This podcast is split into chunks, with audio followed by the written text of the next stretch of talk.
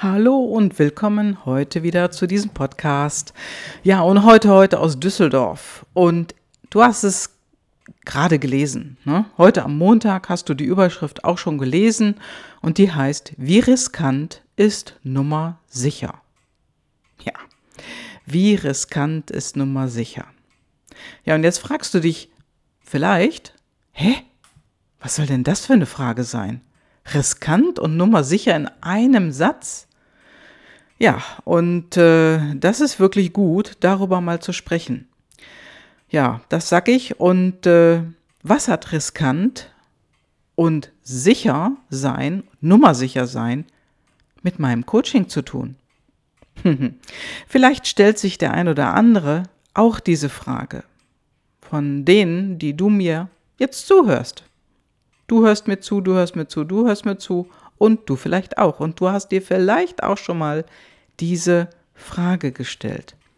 Es könnte ja für dich auch riskant sein, ein Jahrescoaching mit mir zu machen. Ja, sich auf so etwas einzulassen, sich zu trauen, ja, und dich dann wirklich auch zu öffnen. Dich wirklich mit dir selber zu beschäftigen und dich wirklich mit deinen Wünschen, deinen Träumen und deinen Zielen zu beschäftigen, sodass du die wirklich, wirklich erreichst. Ja. Und dann denkst du dir vielleicht, hm, beim Jahrescoaching online, da könnte ich mich ja vielleicht noch verstecken. Aber Live-Coaching in der Gruppe oder eins zu eins? Oh Mann, da muss ich ja Farbe bekennen. Ja, nee, nee, nee, weiß ich nicht.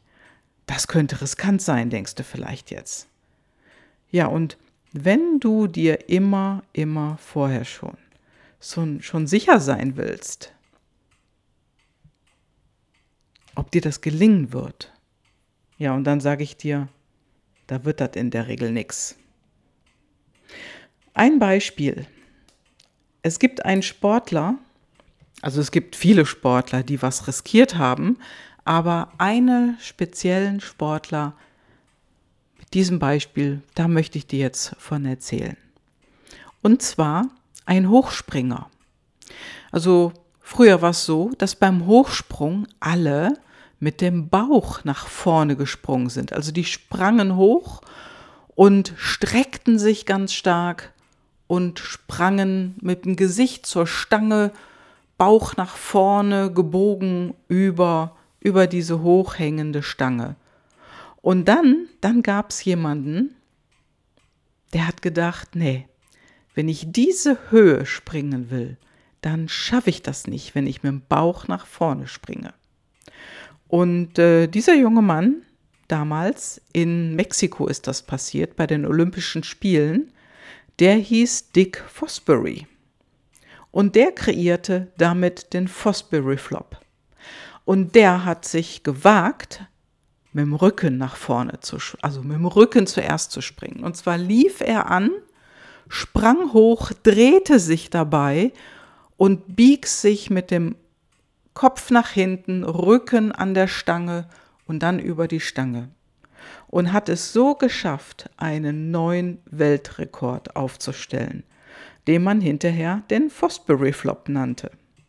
Also er hatte etwas Neues riskiert, etwas Neues gewagt, um eine Höhe zu erreichen, um sein Ziel zu erreichen, wovon er wusste, dass er es anders einfach nicht schafft, weil es hatte er ja auch schon zigmal probiert.